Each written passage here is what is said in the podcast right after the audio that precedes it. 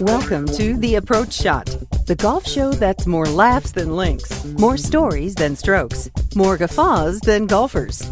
Here are the hosts of The Approach Shot, John Ashton and Neil Michaels. It is time for us. Man, I've been waiting all week. How about you? I have been waiting all week. I'm excited. Yes, indeed. I'm John Ashton. This is the approach shot. I am Neil Michaels, and uh, yeah, big week. Uh, we got completely deluged with rain here on the West Coast, and it reminds me of the time when I used to live back on the East Coast when three or four inches of snow would fall and people would just lose their minds. I know it's great when when you come from from a place where they would shovel the snow. Actually, they didn't shovel; they plowed Mhm. But instead of plowing the snow to the side of the road, Yeah. in Maine, they plowed it to the middle of the road. And That then no sense. Just work with me here. I'm hanging in there. Okay.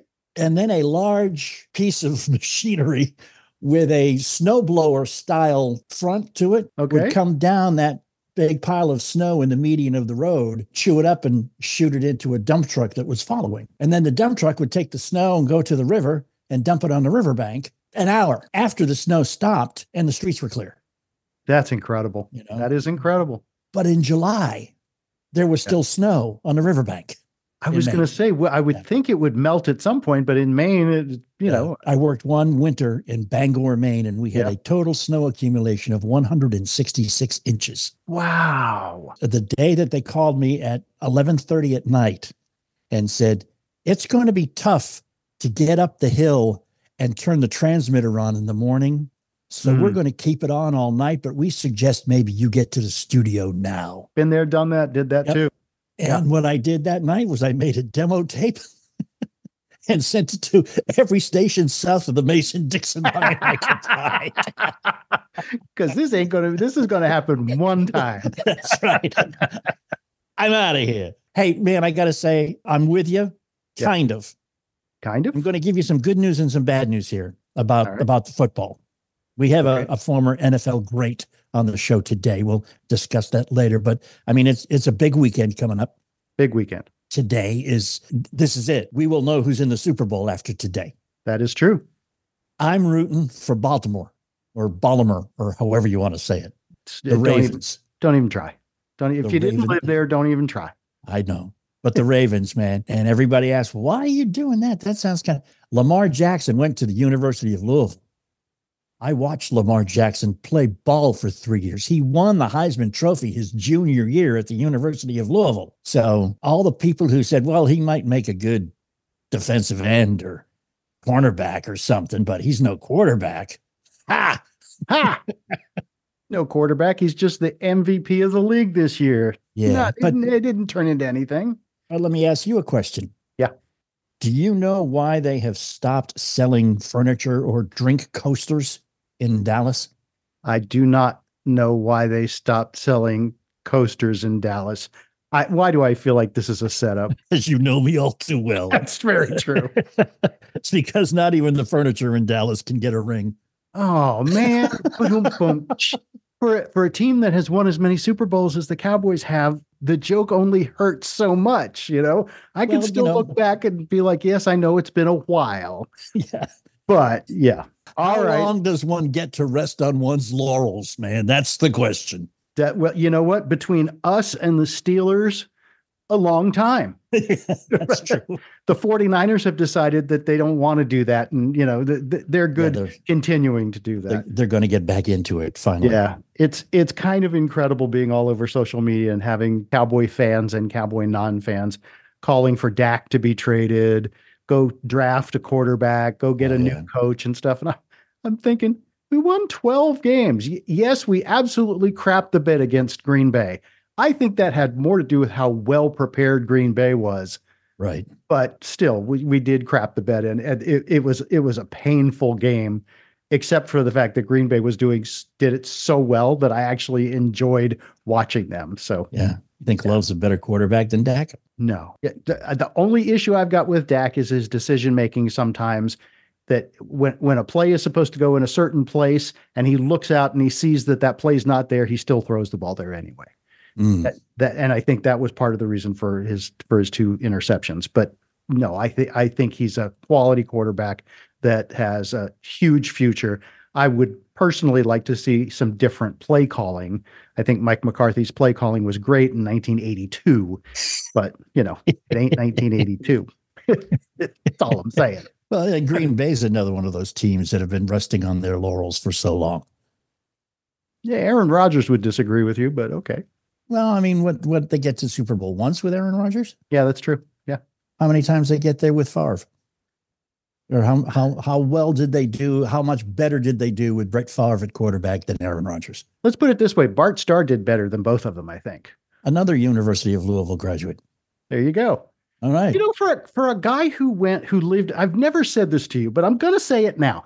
For a guy who lived in Boston and Mhm, Maine and Atlanta and Mhm. Charleston, South Carolina, mhm. you you very much are the Louisville homer. Well, you know what happened? I'll, I'll tell you real quick. Okay. I, I moved here in 1979. Okay. The night jock at WAKY radio that I was working at was Mhm. friends with many of the guys on the 1979 slash 1980 University of Louisville basketball team. okay. Okay. He liked me and I liked him, and we hung out together and we started going to the same parties together. And I got to know a lot of the guys on the U- University of Louisville basketball team. You know what happened in 1980 to that team? They, They won the NCAA championship. Ah, I, I was going to say they lost to Kentucky, but that would be every other year. yes.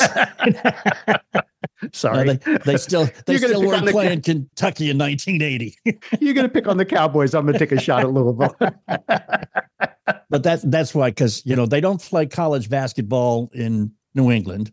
no, Uh, I mean they play it, but it's Right. But- it's not stellar. I went to Temple University. Temple University hasn't won a basketball game since I think 1972. right. And so there's very few people to get excited about. This year, I am not excited at all. Last year, I think they won four games total, basketball games. Yeah. This year, they're on on track to maybe win six. So an You improvement. know, yeah, yeah, we're getting better. Yay! But you know, basketball. It used to be football season. Used to be. Oh, damn! Again, let's wait till basketball season. Then Yeah, we that's can how it- have fun. That's how it was at Maryland when I went Yeah. there. Yeah. yeah. It's not that anymore. We got to get a new coach or new team or whatever. I don't care. Well, you know what's what's interesting about all of this talk because you know we we we tend not to talk a lot about our personal preferences because Right. we have guests and we know a lot of you have your own personal favorites and stuff. So John and I talking about ours is pretty much just your way of being able to yell at the radio and say, "Hey, you know what? I'm a Red Sox fan. I'm a Yankees fan. I'm an Astros fan. I'm a Dodgers fan." And we're like, "Yeah, I'm a Twins Yeah. fan." And, yeah Yeah, who cares? who cares? but I but I got to tell you that what's a, a guy everybody's a fan of, Phil Mickelson. Mhm. Yes. Phil Mickelson, and he is making yes. He's making waves again, talking about LIV. He just was he just had uh, on social media has the new LIV logo on his shirt and on his hat. So I'm sure people are going to lose their minds about the fact that Phil is talking about LIV again. But I'm a fan, and it's not because I'm in San Diego. It's not because I used to have an office that was down the street from where he used to, you know, practice and stuff like that. He's Mhm. just he's just a guy. He has been just a guy since he showed up on tour. Yeah. You know, first he was left handed, and that was kind of out of the norm. Yeah. And then he got to be real good. And then he got into what was basically a one-on-one thing with Tiger, and Yeah. you know, you were either a Phil fan or you were a Tiger fan, and it got. It, I mean, it just he's good for golf.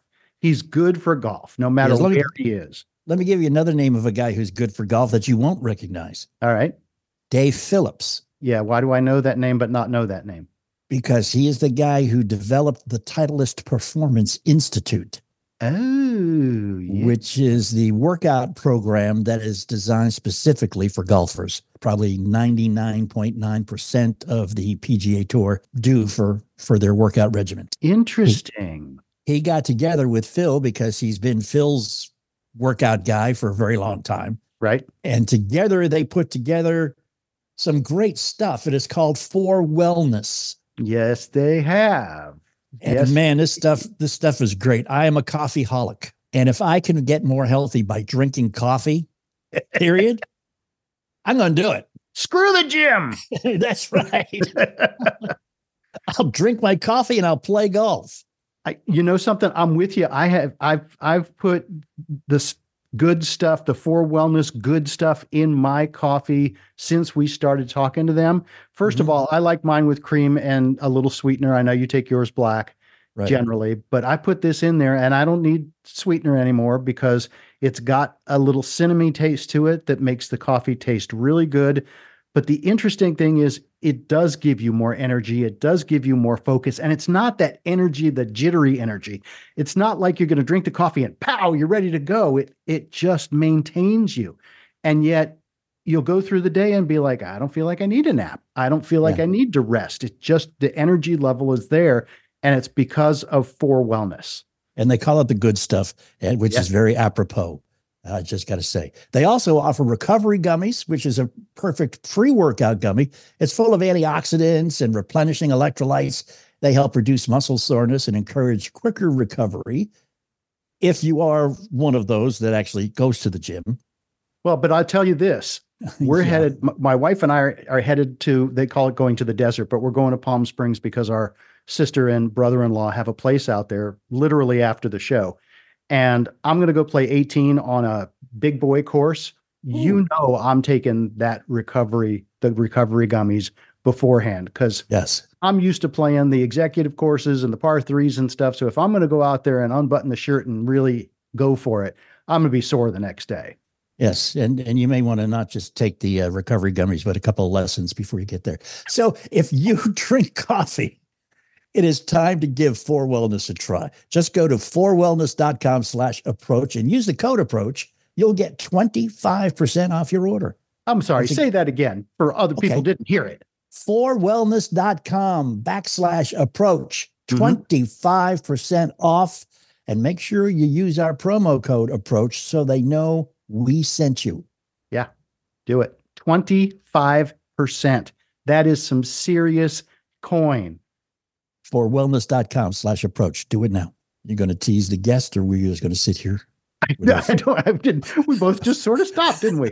With our bare faces hanging out. All right. Yes, I will, I will tease our guest. Nah, nah, nah, nah, nah. That's not what it's not what you meant at all, is it? no, no, exactly. I, you know, I and I'm not going to go nan nan nan nan nan to a six foot five, two hundred and seventy pound former NFL stud Howard Cross, who played for the New York Giants during their Super Bowl year, where they beat the Bills on what was considered the far right Scott Norwood miss. Mm-hmm. They won the Super Bowl that year. He was the tight end, played with some studs. We'll be talking about those guys, but it was Phil Simms. I know, I know, Louisville guy. Uh, LT, all of those guys played on that team, and uh, he was he was the guy. He was he was the blocker. He was the beast, you know. But also, you know, in his career, caught a bunch of touchdowns. And we'll talk about all of that with Howard Cross when he comes and joins us. And he's going to be joining us in just a minute or two. Hang out. And we are back at the approach shot. I'm Neil Michaels. John Ashton got called away, which is a shame because I know he would love to talk to our guest today, 13 year NFL vet, Howard Cross. Howard, welcome to the show. Hey, thanks for having me. How are you guys doing today? Pleasure. We're doing good. I'm I'm actually in San Diego where we just had all that rain. I don't know if it made the national news. Usually it's not so much, but we did. We had 3 months worth of rain in 6 hours. Yeah, they it made the national news. They've been oh, talking oh, about it. Yeah. All right, we did it. Yeah. The great thing about San Diego is 2 days later it's back to normal, you know. Good. Good. we'll be we'll be playing golf by Friday. So Howard, we've had a lot of guests on the show that have been NFL players or Major League Baseball players and stuff, but man, I got a list of things, a list of accomplishments in your life. And so I want to go through a couple of them, you know, not to bore people with too many stats, but 13 years in the NFL, all as a giant, which in itself is rather remarkable. Yeah. 207 games, in fact, as a giant, third all time, trailing only Eli Manning and Michael Strahan. So you are a giant through and through. Absolutely. All right. So so when this year comes along, they're not playing badly. They they sort of exceeded expectations, but they still have a long way to go. Mm-hmm. Are you that into it when you're watching the games? Yeah, believe it or not, I also do TV and radio for the team as well as my side job. I'm yeah. I'm at every game. I'm on the side. I'm the sideline reporter, so I get a lot of time, you know, with the guys. Get to hang out with them. I'm at every a lot of training camp practices. I get to go and and you know away games, home games, and and you know really get the feel for it as I'm on the sideline talking to them. Yeah, you've been doing radio from the very beginning, from right after your career ended. Is that right? Uh, TV uh, for a long time and radio became probably four years later, and I haven't stopped since. And the transition, how was the transition from on field to off field and behind the mic? I think it's a little it's a little different because in my mind I always thought like you know do these guys actually know what they're talking about? even even guys that you know that played, you always wonder like what are they talking about? So I try to you know tread lightly and not not give away too much information and, and not beat on anybody too hard because I know that everybody's trying their hardest. Uh, even though they might make mistakes, they're they're still trying their hardest. It's true, and and I have to tell you that as somebody who yells at the TV an awful lot. sometimes you just kind of go, "Oh man, do you really know what you're talking about?" I I have said this many times, mm-hmm. and so this isn't the first. I'm a Dallas Cowboy fan, so you know we're going to have to come to some kind of understanding here between us. but Tony Romo on television makes me want to hit the mute button. he just doesn't know when to shut up. And and it seems like a fairly easy thing to do. You know, in the booth, there's a play-by-play guy and there's a color guy. The play-by-play guy's job is to describe the action. The color guy is to give insight. So mm-hmm. when the color guy continues to talk into the play, we've sort of messed things up here. I think he's a little, just a little excited about you know being in the booth. Sometimes does uh, get a little excited. He likes likes to hear himself talk, so you can't hold that against him. well, and I forgive him because he's a damn good golfer. So that you know that that, that we put that aside. Hey, you also went to Alabama beforehand, and you were there before Nick Saban. Is that yes, correct? Uh-huh. So now that that has changed, are you still in touch with a lot of the alumni down there and how the what the feeling is now that there's been a big change at Alabama?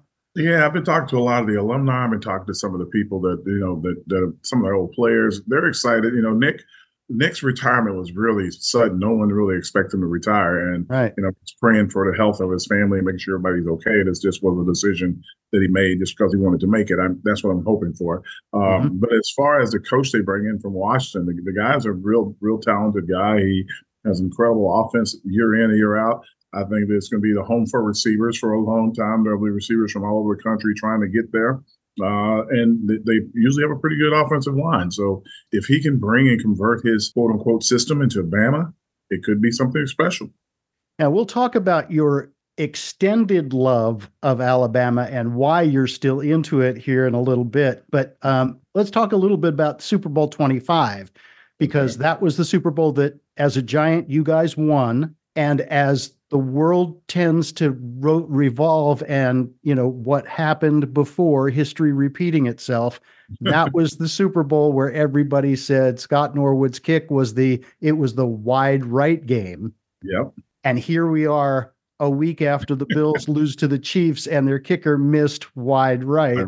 yeah but uh, crazy right no, no offense to to to, to the Scott Norwood or, or, the young man that missed the kick. The kick that was missed this weekend was more than wide right. It was way right, way wide right.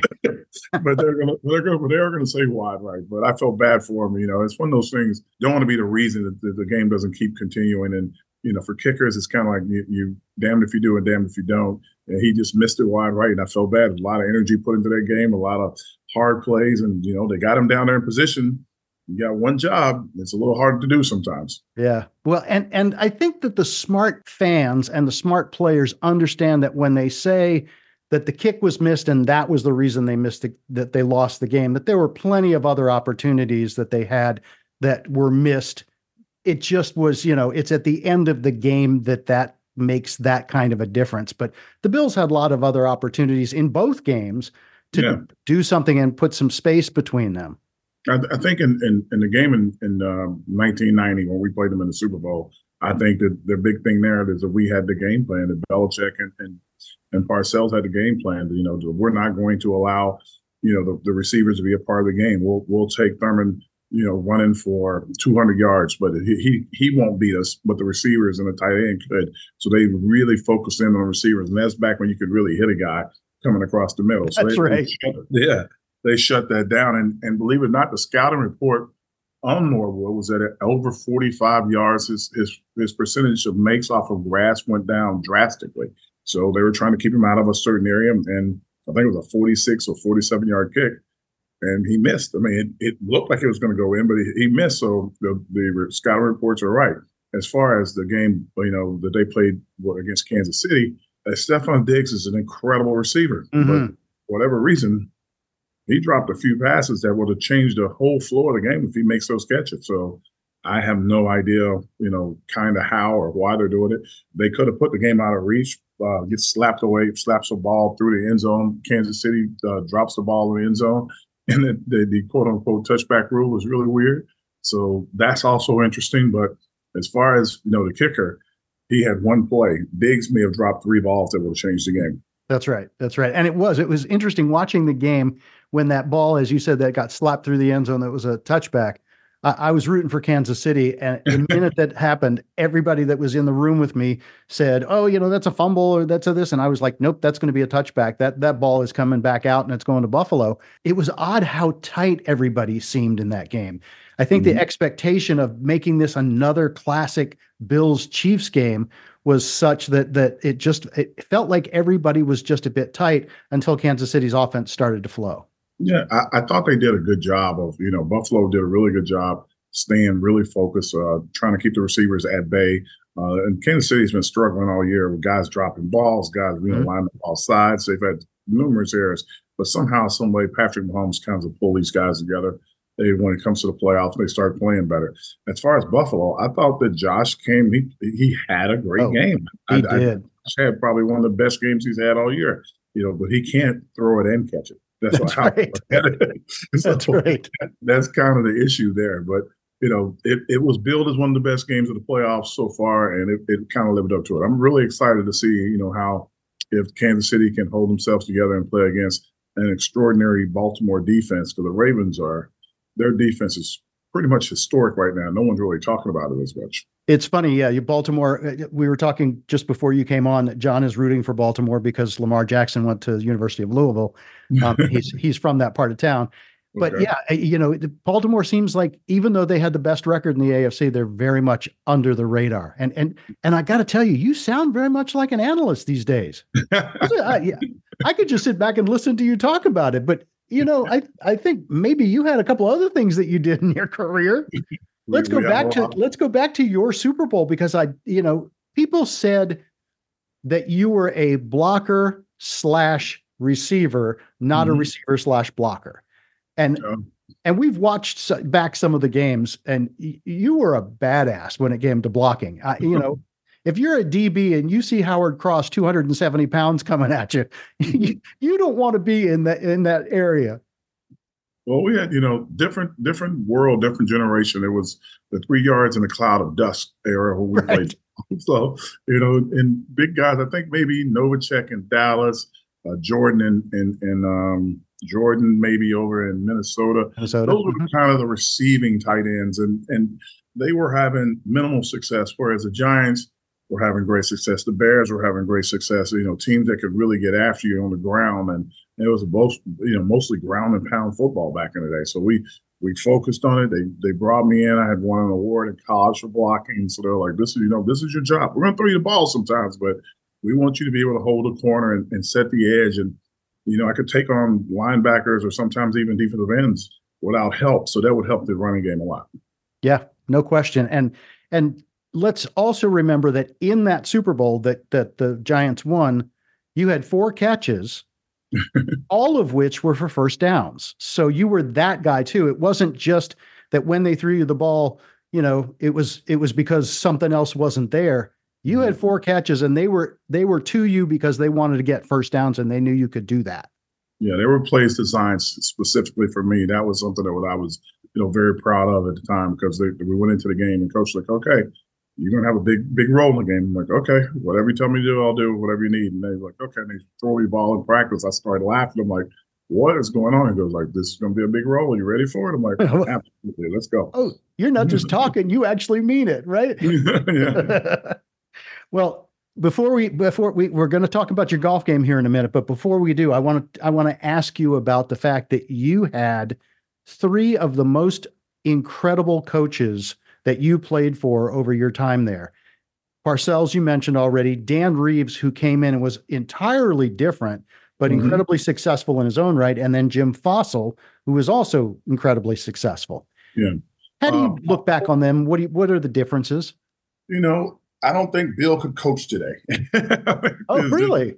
No, it's just the, the, roughness and the toughness, and, and everybody's got emotions and feelings now. So it'd be hard to be be, you know, be a part of a team, uh, these younger guys, because they just don't respond well to like that rough, tough exterior. So that would be hard for him. Dan Reeves was more of a, you know, it was how can I explain Dan? God, God rest his soul. He was a gentleman.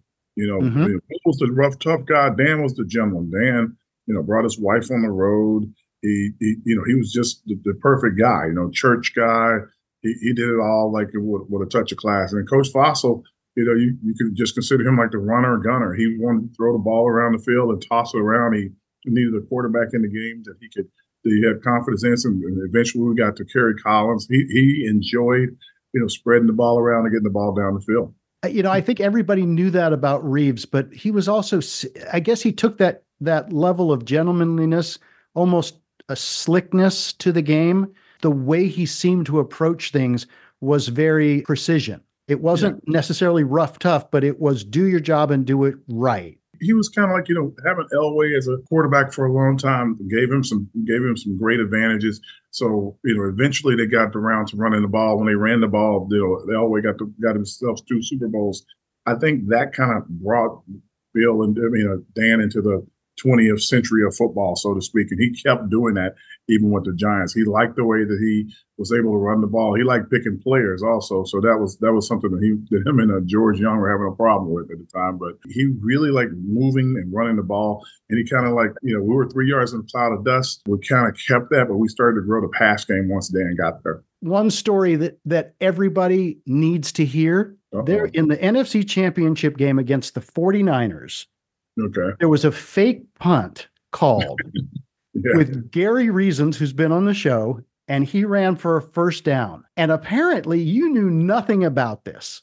nothing. Did not know the play was happening. It's one of those things that you're on the field and the play gets called, so you don't get to like they can't come on the field. It's a fake. It's a fake. So I'm there and I'm like the guys in front of me. If you watch it on on tape, I block the guy and I'm like waiting to hear the sound of the punt. And Gary runs by us. I'm like, oh man. I'm like chasing behind him.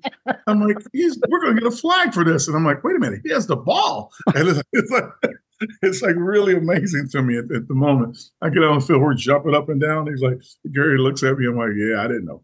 I had no idea. no. I had heard something about that, and just to hear you tell it is even better. That's fantastic. It it was really funny. All right, we're going to get to your golf game here, but we got to take a break. It's it's great to have you. Howard Cross is with us, and we are the Approach Shot, and we'll be back right after this. And we are back. We are the Approach Shot. I'm Neil Michaels. John Ashton got called away, and we are here with Howard Cross. And Howard, great stories on on the Giants football. I love the fact that you still wear that in your heart and stuff. but when you go out and play golf, are you looked at as a former athlete? Are you looked at as a giant, or do you go out as Howard Cross? Do you separate the two? Well, it depends. You know, if I'm playing with my buddies and stuff, it's just Howard Cross. We're goofing off, playing, uh, trying to win a few bucks here and there. If it's at a corporate event or a or a charitable event, you know, that I'm in someone's force and trying to help them, you know, win and, and, and win a tournament. So it, it, it goes a little bit both ways. With my day to day game, people make fun of me when I'm when I'm playing at courses. They're like, "Are you like the mayor or somebody?" Like everybody knows you. Said, that, I, that, starts to worry me. I said, maybe I'm playing too much golf, but uh, I got a, got a job too. But I, I definitely enjoy playing and getting out. And yeah, I go out just as me, have fun. I remember talking to Jeff Garcia a while back about having to play in a best ball, and you're the celebrity. and they come up and here comes howard cross six foot five big guy and the expectation is man you are going to crank it you're going to be the guy that saves the team Mm-hmm. And then you get out there, and sometimes it's not your best game. Do they look at you like, man, you're letting us down? Or do you get to a point really quick where they say, well, let's talk about the Giants and hear some stories? no, usually I go out and I like, I'll go, I'll get to the venue.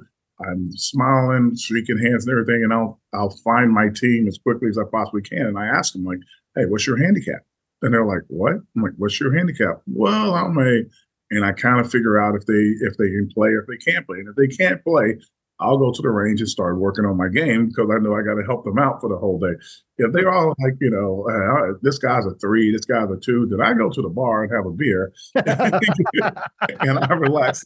Make there sure I got go. enough cigars at the moment, but it's fun. Yeah, usually, you know, most of the time when I'm playing, I'm they, you know, teams ask for me and stuff so they can figure out if we can get get a chance to win.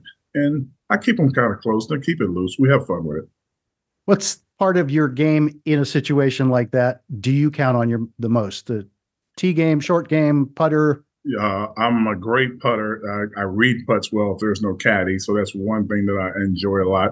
Uh, probably my approach shot. So you know, from 250 in, I can probably almost get it on the green every time, uh, close to it to make it easier for these guys. If I'm with four guys that can't play at all, basically, you know, put them in positions where they can get, you know, easier shots and make sure they're having fun doing it. And how long you been playing? Ooh, that's a great question. I probably started playing mid to late 90s. I was a basketball player for the longest time and you know, it's just bad on your knees. And eventually, like, you know, the doctor will tell me, like, if you keep playing basketball, you're going to have to have a knee replacement. I'm like, yeah, right. One weekend we played and my knee was swollen for like two weeks. I'm like, maybe they're right.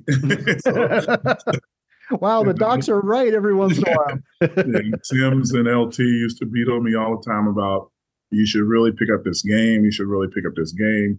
And I kind of laughed at him. I'm like, this is an old man's game. No one plays golf. and I got the first round I played at, could have been Hackensack Country Club or somewhere like that. And I remember playing with clubs that were too short. I didn't own clubs. I didn't own anything. Right. And it was pouring down rain. And I'm like, why in the world would they play golf in the rain? The guy goes, You're a football player. Of course you can play in the rain. And I'm like, this is ridiculous.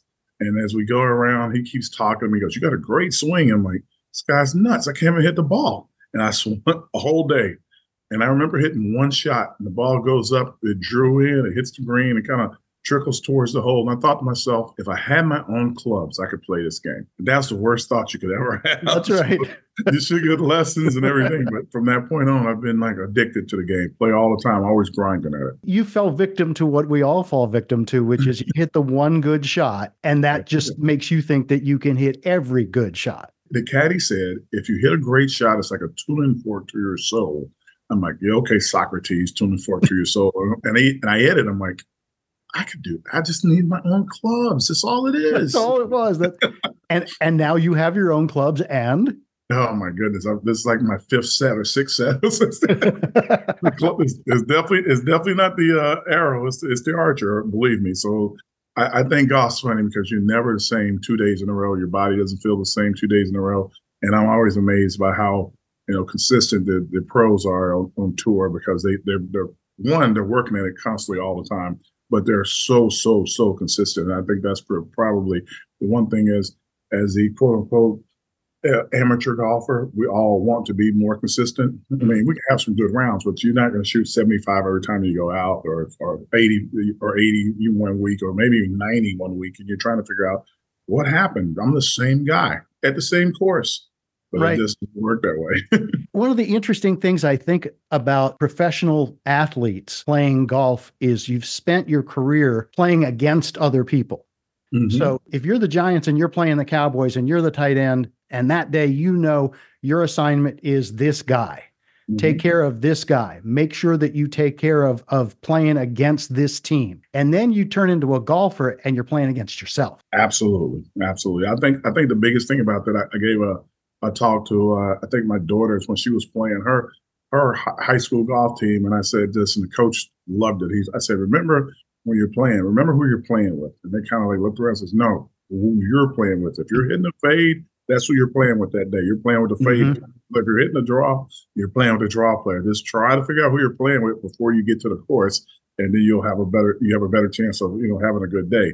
Like some days you go out and like I can't hit it, I can hit it as far as I want to, but it is not going to go in the direction I want it to go. I'm like, okay, so this ball's gonna be the right guy today. So got to aim a little left and slow down the swing, figure it out. That's interesting that you say that. I'm I'm going out tomorrow and I'm going to play 18 out in Palm Springs, which isn't far from nice. where I am. And uh, this will be the first time I've played that course, and I can't wait to see who shows up. exactly. and the other thing that we say a lot is the range is a liar. The range, I'm like, that's right. They're like, what does that mean? I'm like, man, this it's, it's always level. Every shot's in the right spot. When you sit down, your feet are in the perfect position. I'm like, when you get out on the course, there are hills, there are moguls, there are everything. You don't know what's going to be out there. Yeah, the course is a liar. the course is a liar. The, the the I think it's the other way around. I think the driving range is is pure and no, honest. And no, no. The range is lies. You go every time I go to the range, have a great session. I'm like, I'm gonna kill it today. This is gonna be the best day ever. And then you hit the first shot. I'm like, see, great drive. I'm like, oh man, I got this downhill lie. I'm like, ah. ah. I didn't have any of that on the range. It's funny about None. that. Zero. Howard, golf is is a funny game that way. You know what's even funnier? When we come back, we've got a six pack of questions for you. Uh-oh. We're going to fire them off at you. We're going to ask you to give us the first answer that comes to mind. It's the six pack on the approach shot with Howard Cross. We'll be right back. And we are back as promised with Howard Cross and the feared six pack. Don't you know? We're going to shoot them off at you. Don't you be thinking. Don't you be thinking. We'll give you the ah, if we if I think you're like not giving us the first answer, we'll get we'll give you the buzzer. You ready for this? Yep. All right. Question one. You played with some incredible athletes, many of whom had equally incredible nicknames, like Phil Simms, whose nickname was Prince Valiant, Mark Bavaro, whose nickname was Rambo, OJ Anderson, and of course, LT. Did you have a nickname that people don't know about? I see. Really? Yes. In college, it followed me around forever. There was this uh, young lady who came up and she would just call you by your last, the, the first letter of your last name. And she goes, Hi, C. And like it was like a joke. And everybody at school started calling me Hi C. And it lasts. And if I'm if I'm anywhere in the country on the sideline, I hear somebody scream Hi C, I'll turn around and go, Roll Tide and start waving at them. So it's pretty funny, yes. That's hysterical. And and you're not at all physically like the big high C guy. I guess that might have been a different thing. That's Kool Aid. That's Kool Aid. But I can yeah. see you doing that. I can see you dressing up like that and doing that. That's hilarious. That is fun. All right, Hi-C. We're going to write that down. If I have to send you an email later, you'll know. Exactly. Question two What's your most memorably bad golf shot? When I was trying to join a club one time, I went out with my buddy. We had just played uh, a short par four. I hit, I had almost driven the green over the water. I was like all excited. I get on the next hole. I'm trying to join this course. It's a it's a par three. I take my wedge and I slice it back onto this same green I just left. and the guys would be like, "Okay, I've seen a lot of things, but I've never seen that." I'm like, "Glad I can help you guys out." you already said you're a good putter, baby. You just wanted to go back and do that again. Maybe. that's that's great. I love that. All right, question three, and you just sort of alluded to it. So I like that you and I are on the same page. Let's pretend the approach shot is now DraftKings. Would you bet the over or under on this statement? I, Howard Cross, have said roll tide a thousand times in my life. Over. Bet the over. Bet the over. Bet the over. Easy. Bet the over. I've, I've said it a million times. Every every every day, anybody you speak to, like if someone sees you walking through, you know, through the train station, you have an Alabama hat on. You'll, you'll see another person. You're like, roll tide, roll tide. You just say it all the time. If you're in Alabama, you say it, uh, you know, a hundred times a day, maybe. So it's it's impossible not to say roll tide a, a thousand times in my life easily. All right, question four. Who do you root for when Notre Dame plays Alabama? And how's that rivalry between your kids? I root for Alabama, of course. I always root for my son. I love my son. Whatever he does, you know, we're, we're behind him. We're screaming five, six. But there's no way you're not going to root for Alabama. I told my son, I'm like, I'm like, you chose Notre Dame. I chose Alabama. That's your fault. So you got to. Oh, oh, okay, okay. Great school. He's doing a really good job. I'm very proud of him. Yes.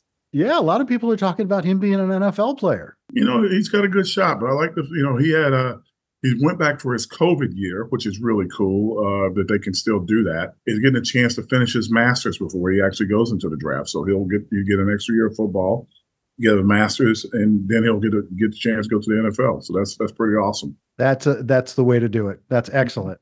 All right, question five.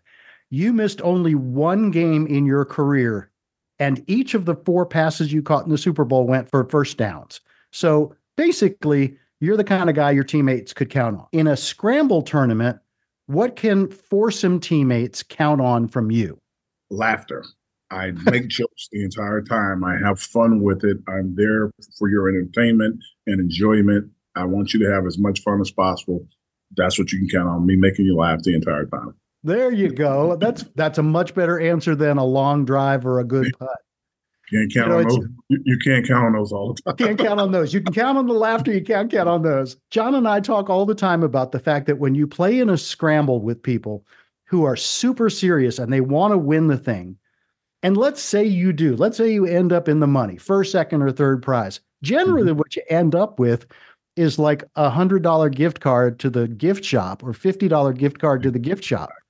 It's not Which would you rather do? Have have four hours of laughter with Howard Cross, hmm. or end up with a with with a dozen balls that you'll probably end up losing before the end of the year? Well, I just like laughing and carrying on with guys. If they win something, I'm like, oh, they're like, you can win the long drive. Like, no, we want to score, don't we? They're like, yeah. They're like, they're usually so drunk by the end of the round, they don't really care. Doesn't sound like anybody's really against that part of it. That's part of the good time. All right. In question six, and we ask this of everybody who comes on the show, since we are the approach shot, Howard Cross, in your approach to life, what one rule do you live by? Fairness would be the one rule I live by. I think that everybody deserves a fair shot. I think that, you know, I'd like a fair shot when someone first meets me. I try to give people a fair shot when I first meet them. I think that everybody has should have equal opportunity to almost anything and every every nothing should be withheld or held back from you. So I think that fairness is probably the rule I live by mostly. I've never cheated anybody out of anything. I never will. I never try to take advantage of anybody. Never will. I think of treating people fair is probably the best thing you could do and the best thing you could be. And that's the way I've been my entire life. I love it. Howard Cross, you are off the hot seat. Well done, sir. Thank you, you made, much. You made that seem like it was kind of a lukewarm seat you said say the first thing that comes to mind. there you go. That well, you know what? If you're an honest guy and treats people fairly, it's easy. There are people that have had some trouble with some of the questions. hey, you also do a lot of work with ALS, which I, I think, first of all, is is an incredible thing. Um, I know that there have been people that we have talked with over the years that have had people that have been afflicted by this awful disease. And um, I would just love to know what you're into with this and and how you got involved. Well, I got involved with it years ago. Uh, someone just asked me to come, you know, give a talk at, at the at this charity, and I'm like, "What's ALS?" I'm like, "Oh, Lou Gehrig's is like, yeah." So I knew what it was, but I didn't know what it was. Basically, after going to the charity and, and witnessing some of the, the, the people who were patients and, and were afflicted with ALS, it was just like one of those things. I'm like, I, I anytime someone asks me for some help with that, I'd like to be a part of. I've done walks, played in golf tournaments, been at dinners. Like you know, two of my former teammates in college had ALS. Uh, mm. Kevin Turner passed away, and Kerry Goode uh, is still alive. God bless, but you know, stricken with ALS. So it's it's something that's like personal. Uh, it means a lot to me, and I and it's one of those things. Like when I said to the people when I gave the first speech about it, I'm like like one day I'd hope to see flying cars. And they're like, why would you want to see flying cars? Because in theory, we'll be able to cure a lot of things when we do. So right. let's find a way to get our get our cars in the air so we can cure this disease. And they're like, that's a good way of thinking of it. So yeah. not that far away from it. So if we're not that far away from the cars, I'm, I'm praying we're not that far away from the cure for ALS as well. What's keeping you busy these days? My main gig is I work for Cushman Wakefield. I'm a broker in the city of Manhattan. Uh, so I do a lot of real estate here in Manhattan. Uh, when I'm not doing that, I'm doing TV and radio uh, for the Giants, even do some of their podcasts, which is fun. Uh, my daughter's down in Miami working at a hedge fund. God bless her. She, you know, great job right out of college. My son has one more year of football, so I'm gonna be of college football, so I get to run around and chase behind him and and cheer and scream and love love watching him play. But any moment that I have, any waking moment, any free moment, I'm either chipping, putting, or trying to get to a, some get get to somebody's course to play. And I play just about anywhere. You know, it's funny that that you say that because John and I were talking about this a couple of weeks back. I live about two miles from this little par 3 mm-hmm. pretty challenging. Um, a lot of 150, 170, but then uh, some 90s and 120s. Um, and it's there's there's this gorgeous putting green right outside the clubhouse. I don't go there nearly enough. It's two miles from the house. When the wife says, you know, what do you want to do today? I should say I'll be back in a half hour. I'm just going to go chip putt. So exactly. I, there's a couple of courses, uh, little public courses that have nice little chipping putting areas. That when it's nice out, I go over there and just you know hit a few balls and, and putt and trying to get my keep my hands together because I, I, sometimes that's the one thing I lose before I lose anything else is my chipping. It, it yep. goes. Sometimes I'm really good at it, and sometimes I'm like, okay, this is a bad shot. Can I put it from here? right. There's nothing worse than a nice drive, a nice approach shot, and then being up close and either scalding it or not hitting it nearly close enough, and now you're three putting because of the one shot. It's always it's always a challenge. So and it's and it's funny. I play with about 30 guys uh, at this at this course called Preakness Valley. They have two 18s and they rank us.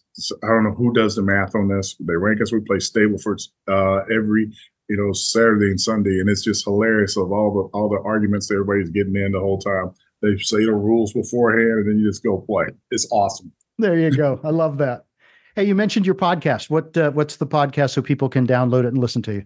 Oh, we, are on uh, BBK Live. There's a Big Blue Kickoff Live. So we I get on there two or three times a, a, a month. Uh, I think with this month because of the uh, Senior Bowl. I think I, I was on there just recently. You can go on Giants.com and, and download BBK Live, and you can see myself, um, John Schmeelk, Papa's been on there a bunch. Uh, Carl Banks is on there a lot. Madelyn Burke. So it's a bunch of us that go through and we talk about the state of the Giants, what's happening, and we try to keep it as informative as positive possible. But uh, we have restrictions because if we know something and we're not supposed to talk about it, we talk around it. and there are calls and constant. So it's pretty it's a lot of fun. Man, I should have asked you some of those questions while you're here. You don't have those restrictions on my show. Howard, it's been great talking to you today. I just absolutely love it. And, you know, even as a Cowboy fan, you know, talking to a guy who who's a Super Bowl winner for the Giants is, is a thrill for me. Oh, I really appreciate it, man. I'm sorry about your Cowboys, but there's always next year. That's what we've been saying for a while now. And and for all the Cowboy fans, don't lose your mind. Dak's still the man. You say so. wow, you say so much by saying so little. I love Dak. He's a nice. He's a nice kid, but mm, I'm not gonna say anything else. Oh, okay, all right. Howard Cross, thanks for joining us today on the Approach Shot. You've been listening to The Approach Shot with the Weekend Golf Guys. If you like this week's episode, be sure to subscribe to the podcast on Apple Podcasts, Spotify, or wherever you download your podcasts. And find us on the web at approachshot.net. You know when you're listening to a true crime story that has an unbelievable plot twist that makes you stop in your tracks? That's what our podcast, People Are the Worst, brings you with each episode. I'm Rachel. And I'm Rebecca. We're identical twins who love true crime cases that make you say, didn't see that coming, and we hate the people responsible for them. Listen to People Are the Worst now on Apple, Spotify, or wherever you get your podcasts.